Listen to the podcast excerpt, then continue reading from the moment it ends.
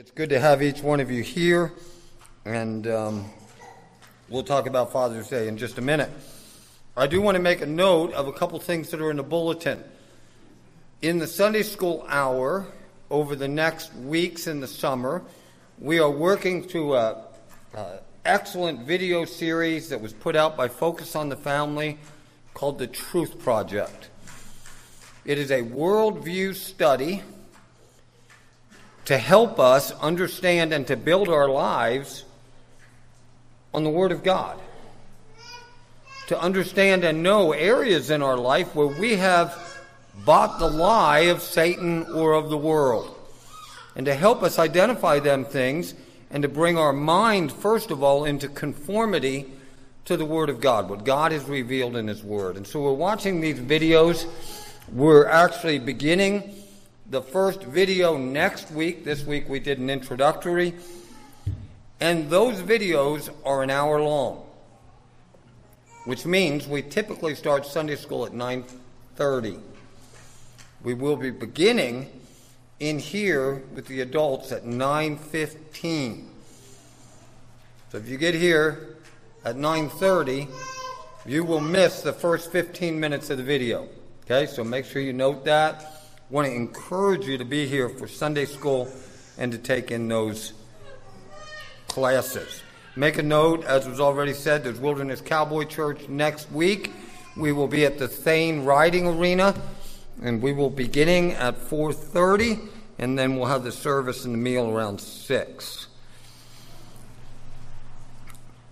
Many of you knew Daryl and Jean Benshoof. Mm, some of you may not have. Uh, both Daryl and Jean passed away this past year during the COVID stuff, and with all of that, they were over in Idaho Falls at a at a uh, long-term care facility, and so because of that, there was never a good time to have a big um, celebration of life service for both of them, and so that will be on the 29th. Um, the family of the Benshoofs, um, Katie and Zach, will be here, as well as Jim and, and some of the other children. And um, any of you, of course, are invited to that service, and I want you to make a note of that.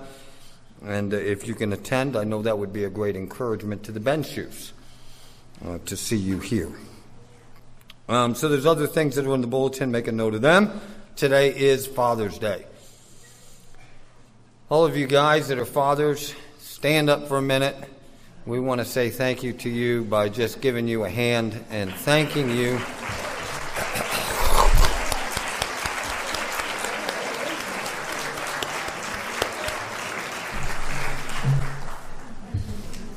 You know, guys, it is a tremendous blessing that the Lord entrusts to us children. The Lord entrusts to us a wife to nurture, to protect, to provide for, uh, to build a home for the glory of God. And truly, guys, the very most important thing that we do in life is not our occupation, it is our home. And it is building our home for the glory of God. And so, guys, you know, I just want to encourage all of us today as we think of Father's Day that we truly commit ourselves anew to the Lord. You know, as people come to you and say, Happy Father's Day, we're so thankful that people do that. But most important is that us guys, you know, examine ourselves before the Lord and truly ask that the Lord would help us to be the men of God that God wants us to be and to build our lives and our homes on the Word of God and how important that is. So as you leave today, guys, we want to just say a short thank you to you. So, guys, go out the center doors as you leave. Don't slip down the side if you can help it. I know you probably got to get to lunch and other things, but come out by me. Um, this year at uh, Mother's Day, we gave all the mothers a bath bomb. So this year for us guys, we're not going to get bath bombs. It's a fishing year. So I've got some different fishing things you can go out, and if you're a bobber guy, you can get a bobber, or if you're a fly fishing guy, you can get some flies, or you can get some hooks, or whatever it is. and uh, there's a couple of lures and different things like that. And so maybe you're not much of a fishing guy, but maybe you got a grandson that is, so come out that way anyway and grab something and you can pass it on to your grandson or your son. And um, it's just a little way that we can say to you, thank you as a church for the important responsibility that God has given to us as men. And I hope we truly do take that seriously and look to Him for His grace.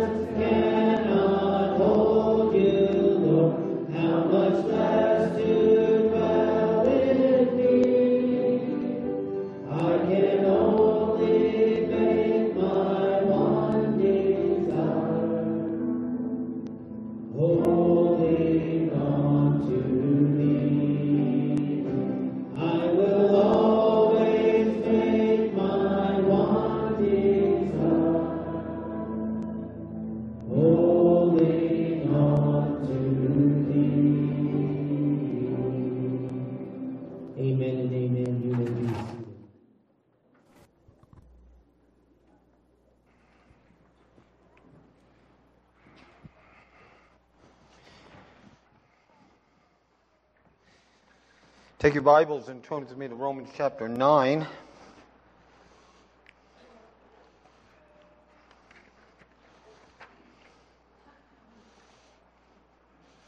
You wonder what in the world does Romans chapter 9 have to do with butterflies?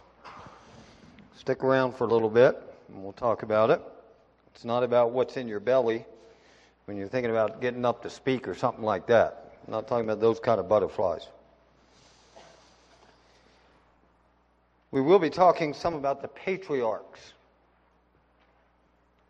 Uh, Keith read to us in the scripture today the story of Jacob who was one of the patriarchs of Israel.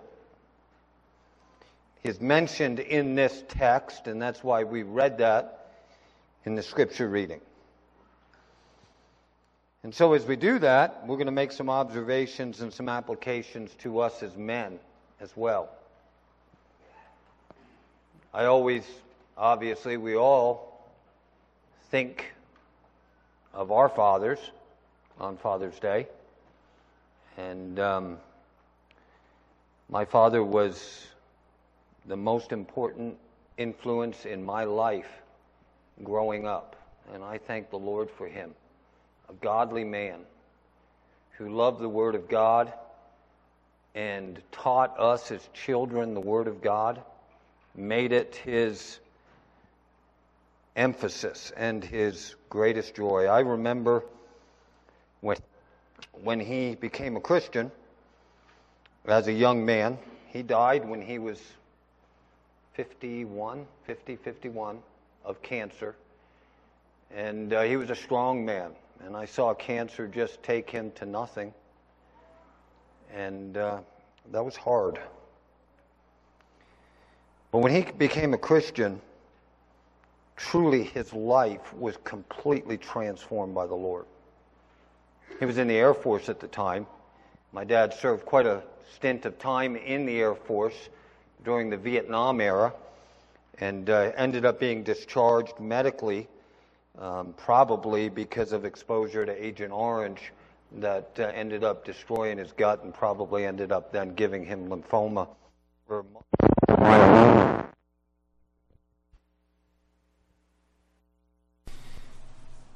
But I, I remember he, he fell in with the navigators.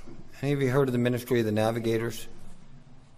And I remember as a young boy, everywhere my dad went, he had in his pocket a packet of scripture memory verses. And anytime he didn't have something he was doing, he'd pull them out and he was memorizing God's word.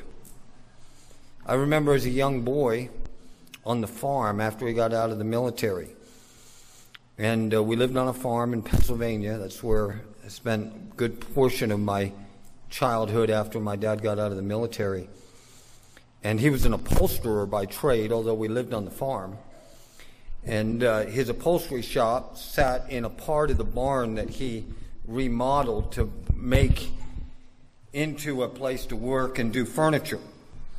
And I remember getting up in the morning and where my room sat, I could look across the barnyard and across the yard and could see the barn.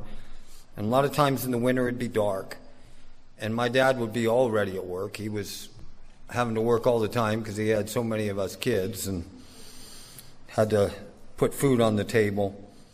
But early in the morning I'd see him. He'd be sitting at his at his upholstery machine, his sewing machine, and he'd have his Bible open and he'd be sitting there reading God's Word.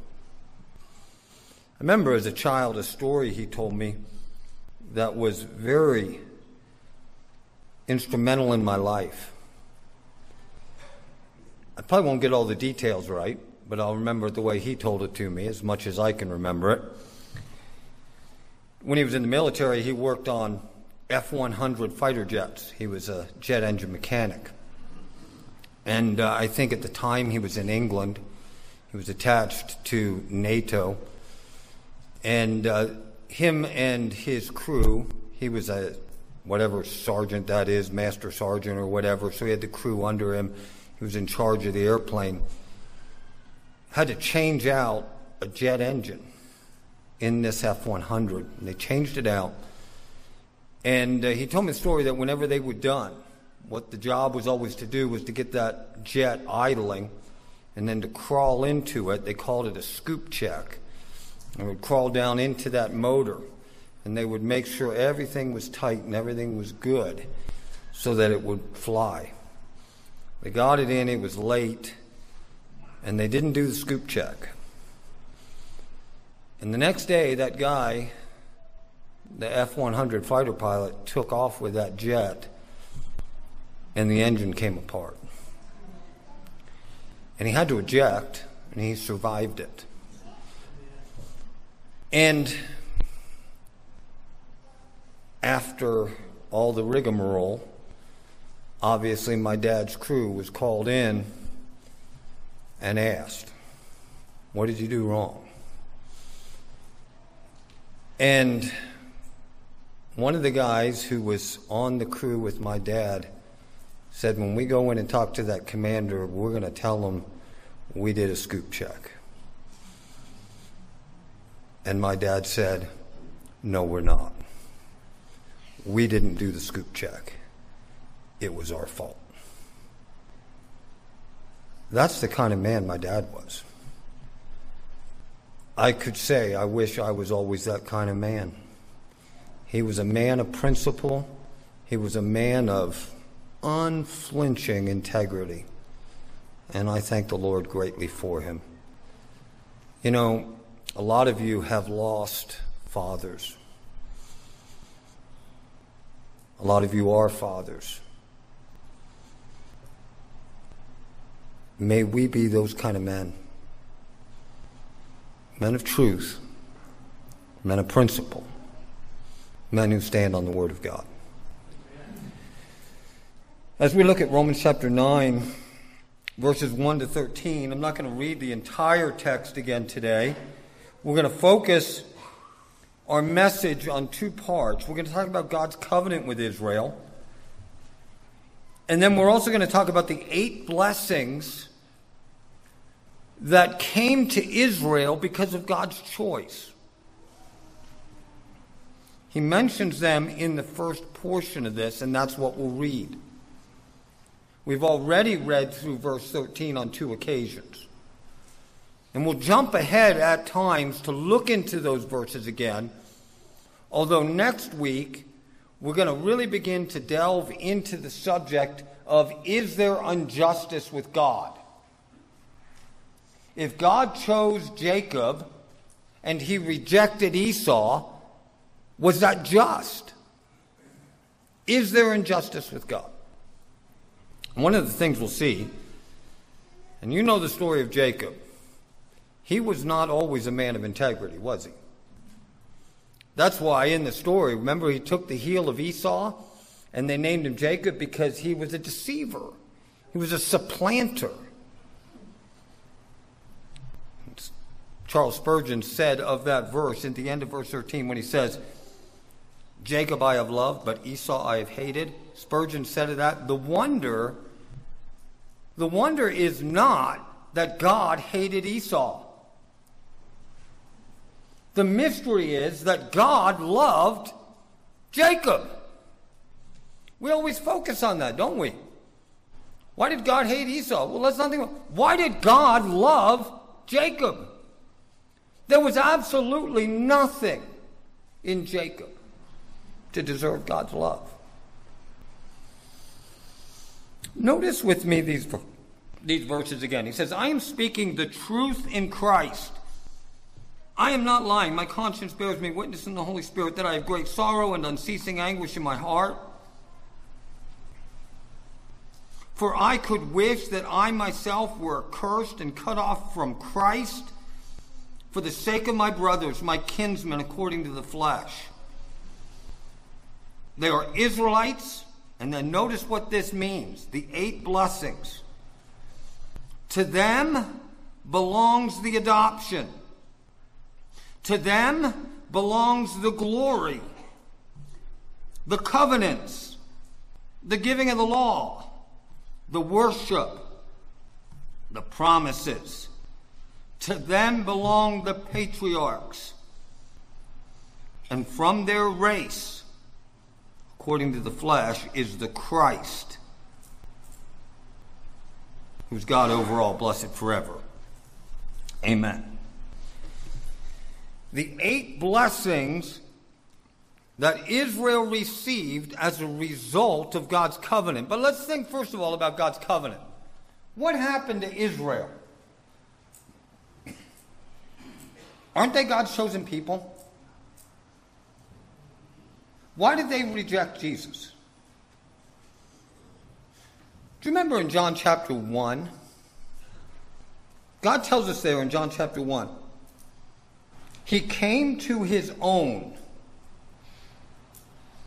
he came to his own people, who were the recipients of the prophecies and the promises, who had searched the scriptures, who knew the Word of God.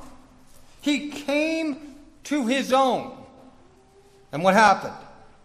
His own did not receive him. But as many as did receive him, what happened?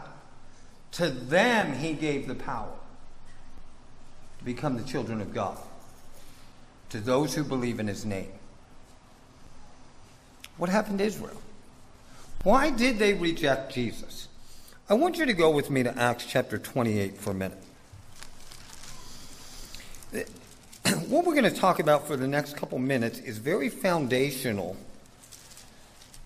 to some of our understanding of the big picture of the Bible what God is doing in the Bible, in the unfolding story of redemption. In Acts chapter 28, a man named the Apostle Paul has just arrived in the city of Rome. What book are we studying right now? Romans. Okay? which is the church at Rome. Okay? I wanted to bring that together in your thinking because sometimes we don't put that together. When we are reading Romans chapter 9 through 11 and we talk about Israel, let's put that in the context of the Apostle Paul, who has been in Rome and he is a prisoner there for his faith. And while he's a prisoner there, notice what happens at the end of the book of Acts. This is very important in our understanding of the big picture of what's going on here. Notice this. In verse 23, when they had appointed a day for him, these are his countrymen, the Israelites they came to him at his lodging in great numbers. From morning till evening, that's a long sermon. From morning till evening, he expounded to them, testifying to the kingdom of God and trying to convince them about Jesus. And he was doing this from what? The law of Moses there's five books, and from the prophets, all the messages in the prophets concerning Jesus. Some were convinced by what he said, but others disbelieved. And disagreeing among themselves, they departed after Paul had made one statement. The Holy Spirit was right in saying to your fathers through Isaiah the prophet, This is not very seeker friendly. I can't imagine saying this to people. Okay? Getting up in church after somebody rejected your sermon. I mean, look what Paul says. Go to this people and say, You will indeed hear, but you will never understand. You will indeed see, but never perceive. For this people's heart has grown dull, and with their ears they can barely hear. Their eyes they have closed, lest they should see with their eyes and hear with their ears and understand with their heart and turn, and I would heal them. Then notice what Paul says. Therefore, let it be known to you that this salvation of God has been sent to the Gentiles, and they will listen. And then it closes by saying what happens to Paul. Think about this for a minute. When the church began, it began in Jerusalem and in Israel, correct? And everybody in the church was a what? A Jew. Over a period of time, Gentiles begin to come into the church. But for the first period of time, the church was predominantly ethnic Jews. At this transition, ethnic Judaism becomes a very small minority of the church, so that today the church is primarily what? Gentiles. Why?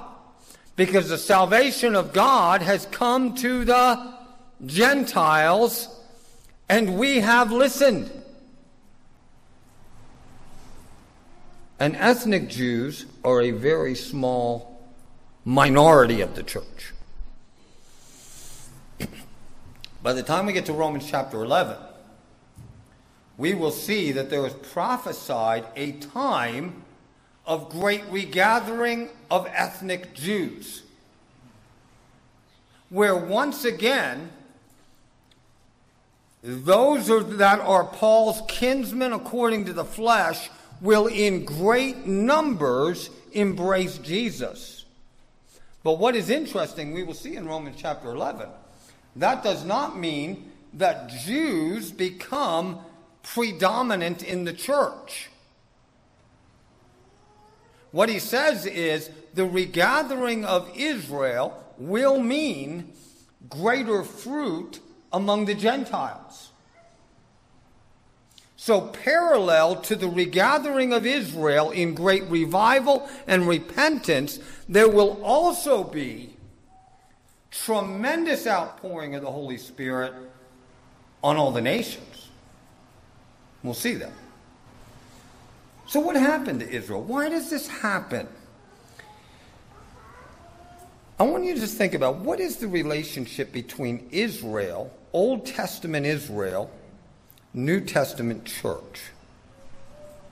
Let's think about this for a minute. In the Old Testament, a lot of times you see the seed of a truth.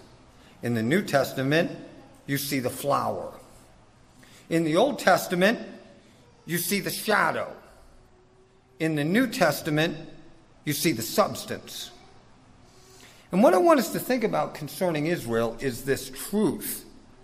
How is Israel and the church related? There are different schemes or schools of thought that we are taught as we go through church. One of them is called dispensationalism. One of them is called covenantalism. And these schools of thought seek to explain the relationship between Israel and the church. Within dispensationalism, a lot of times, I think there is too much separation between Israel and the church. It makes them too distinct. Within covenantalism, sometimes, there is a downplaying of a future that God may have for Israel or does have for Israel. And so there's kind of a replacement theology. Like now, the church did away with Israel. And God doesn't have any use for Israel going forward. This becomes important when we think about God's promises. and God's covenants. So, what does this look like? How is the church in Israel related? Let's think about it this way. The butterfly doesn't replace the caterpillar, does it? The butterfly is the caterpillar. The butterfly is the caterpillar in a more developed and consummate form. The caterpillar grew into the butterfly. The butterfly is what God intended for the caterpillar to become. Likewise, the church does not replace Israel. Israel matures into the church and is what God always intended for the church to be. It is the mature form of the kingdom. Go with me to the book of Isaiah. I want you to see something in Isaiah 49. We'll do this real quick and then we'll get into the meat of the message. But I want to show you this. This is a really important promise.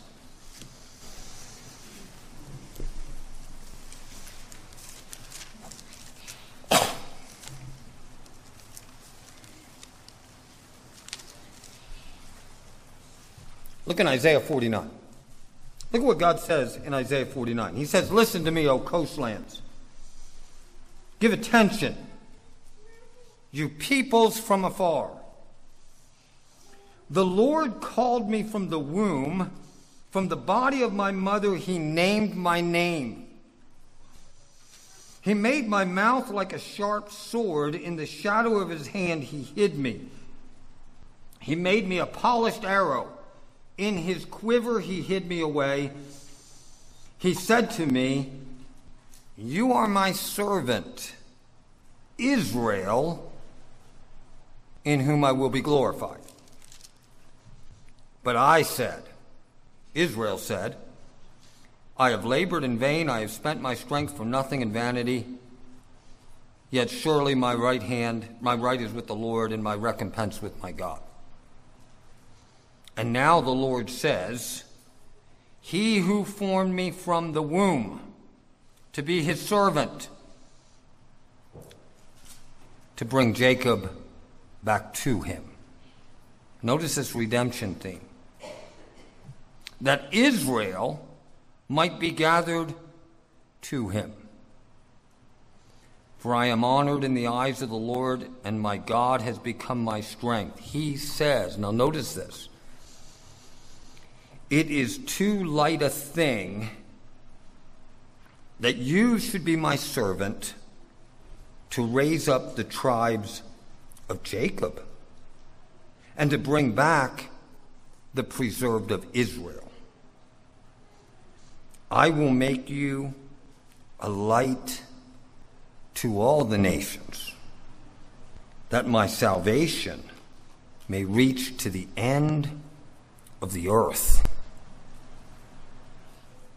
Now you can see there he's talking about the servant Israel, but he also talks about it in relationship to Jesus and his work.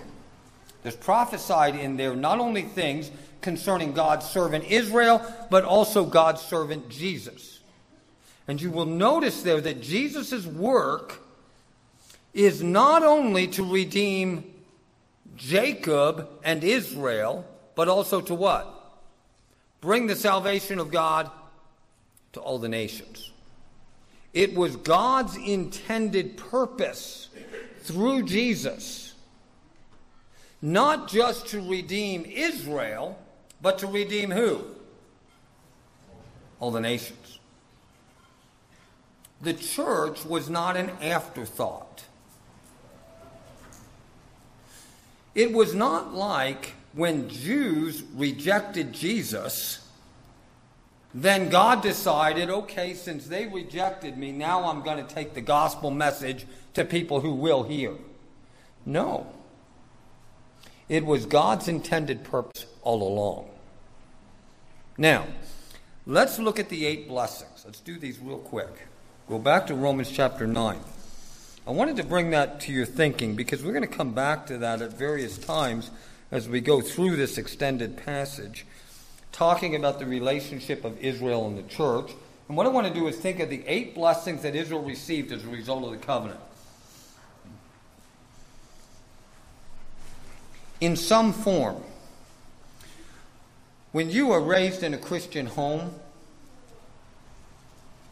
you find yourself as a recipient of great blessing because of the covenants. Just like Israel did. Blessings that those who are outside the covenant and outside the faith don't understand and don't have. It doesn't mean that everybody, every individual who finds himself in a covenant body is an individual believer. Nevertheless, there are great blessings that come with being a part of God's people. Now, God mentions eight. He mentions them specifically as they relate to Israel, but I would suggest they relate to us as well. Especially to you young people who are being raised in Christian homes. To them belonged the adoption. Now, we could say that the doctrine of adoption has been expanded in the New Testament in a way that those in the Old Testament didn't understand. So, as we saw in Romans chapter 8, we have received not a spirit again to fear, but we have received a spirit of adoption by which we cry out, Abba, Father. The Jews, too, stood in a filial relationship to God. They were adopted as children. Mentions this several times in the Mosaic Law. This was a great blessing. Number two, the second thing he mentions is the glory. The glory. What is he talking about? He's talking about the Shekinah glory cloud of God. You see this at various times in the Old Testament. You see it descend on the temple, you see it descend on the tabernacle, but you also see it in the wilderness wanderings, don't you? So that wherever the Jews went, they were preceded by the glory cloud of God. At night, it looked like a, a pillar of fire. During the day, it was a cloud. And wherever they journeyed, it directed them. When it stopped, they stopped. The glory cloud. This was God's presence in their midst to protect them and to provide for them. When the Egyptians come up against them at the Red Sea, what does God do? He gives them a full night to cross the Red Sea because his glory cloud goes between the Egyptians who are coming in force and the Israelites who are fleeing and will not let them go until the Israelites have crossed the Red Sea safely and then the glory cloud lifts. They see the way open in front of them, and the foolish Egyptians plunge in headlong and are destroyed by the waters. The glory, God's presence to protect and provide. The third thing you see is the covenants. This is God's binding oath. God's binding oath. Covenants are important. We make covenants with people, don't we? Do we keep them? God always does. He made three with, with the Jews.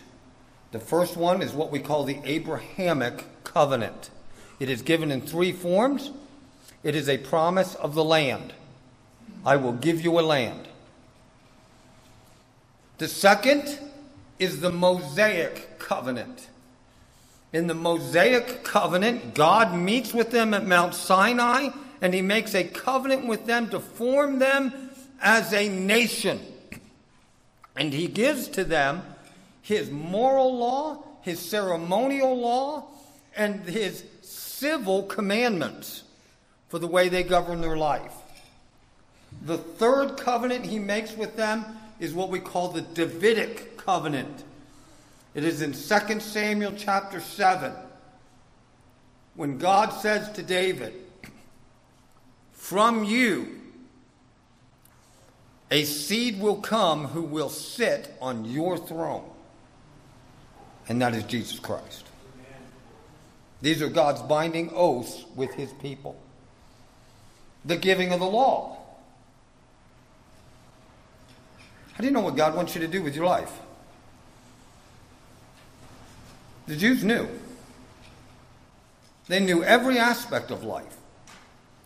In the Mosaic law, they had the revealed will of God that governed every aspect of their life what they ate, what they drank, where they went, who they married. It gave to them a picture, a snapshot of God, what God wanted them to do in life. They did not doubt. They knew God's will. That does not mean they followed it any more than we do. The next blessing was the worship. The worship. This was access to God's presence through priests. We call it the Levitical system, the sacrificial system. This enabled them to deal with their sin, to be right with God. It pointed to Christ. It was a national system of worship. The next one is the promises. God's many statements of his plan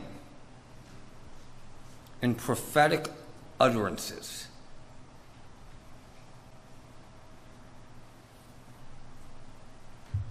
The prophecies that God made to Israel are promises by God that will be fulfilled by God. The Word of God has not failed. He is working out His purpose and His plan. God makes promises to us. And it tells us in 2 Corinthians chapter 1 that in Christ those promises are yes and amen. His promises have not failed. This is important. In fact, he gets to that in verse 6 and 7 when he says in verse 6, It is not as though the word of God had failed. The failure on the part of the Jews was not a failure in the promises of God. The next thing is the patriarchs. These are the founders of the nation. Who are the patriarchs? The word just simply means fathers. That's all it is. The word means fathers. They're the fathers of the nation. Who's the father of America? Do they still teach that in history? Amen. God. The patriarchs of Israel are Abraham, Isaac, and Jacob. Not Esau. Esau was the oldest. He should have been the chosen one, right? Why did God choose Jacob? We will deal with that a little bit more next week. But let's just think about something here. Abraham was a man of faith. Was his faith flawless? No.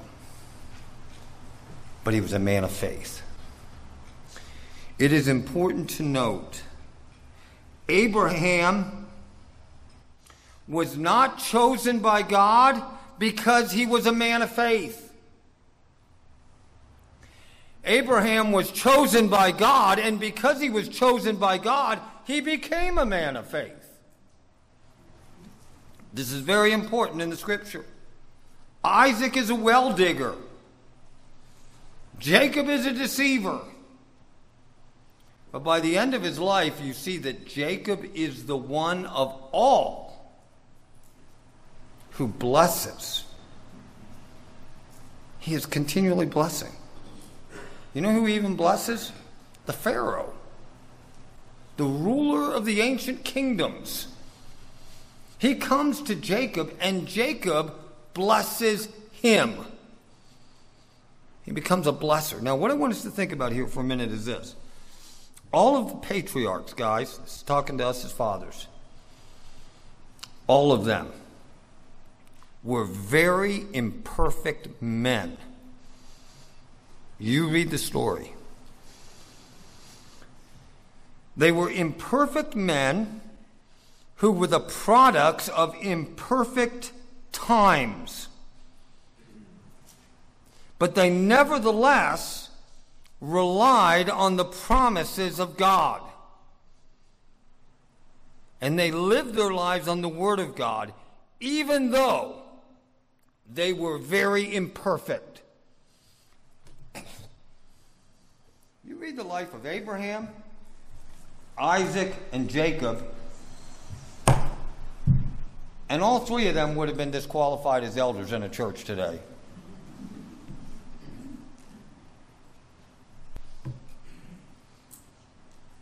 They were imperfect men.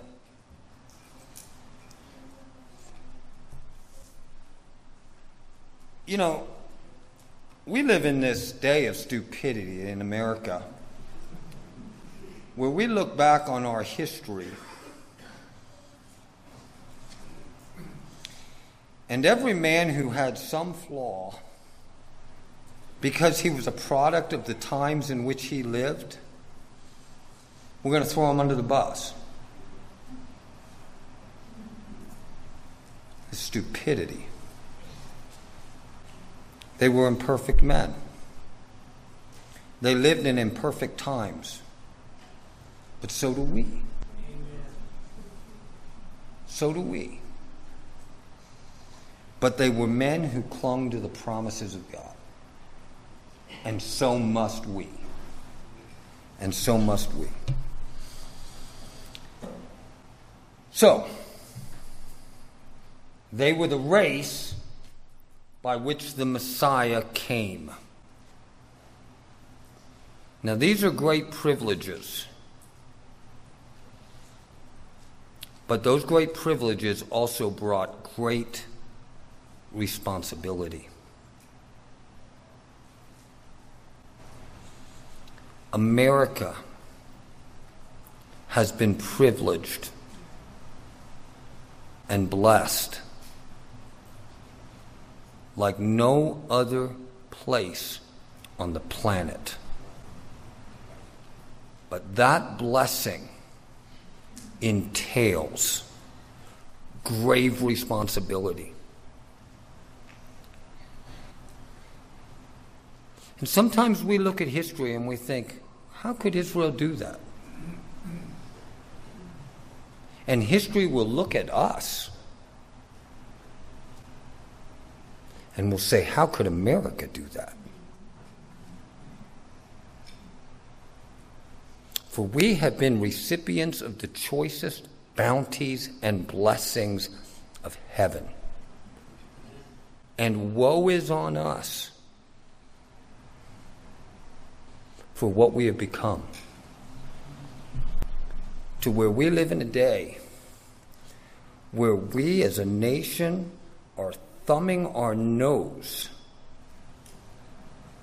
at the God who gives us breath.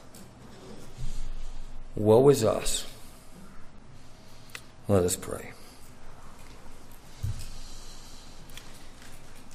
Lord, I think of the story in the book of Ezekiel when you were talking with the prophet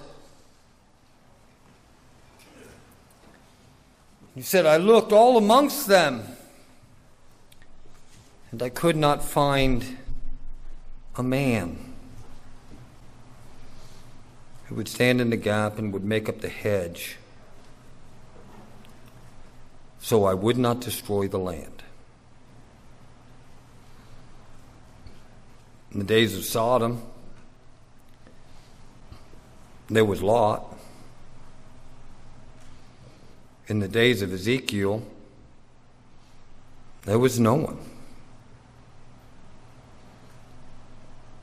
When you look at this country, I thank you that you still see men who are faithful. Not because of anything in them, but because of the Spirit of God who dwells in us, and by your grace, you have preserved us a nation. I pray, Father, that you would bring us back to yourself. and so we pray in Jesus' name. Amen. Would you stand as we sing our closing song together?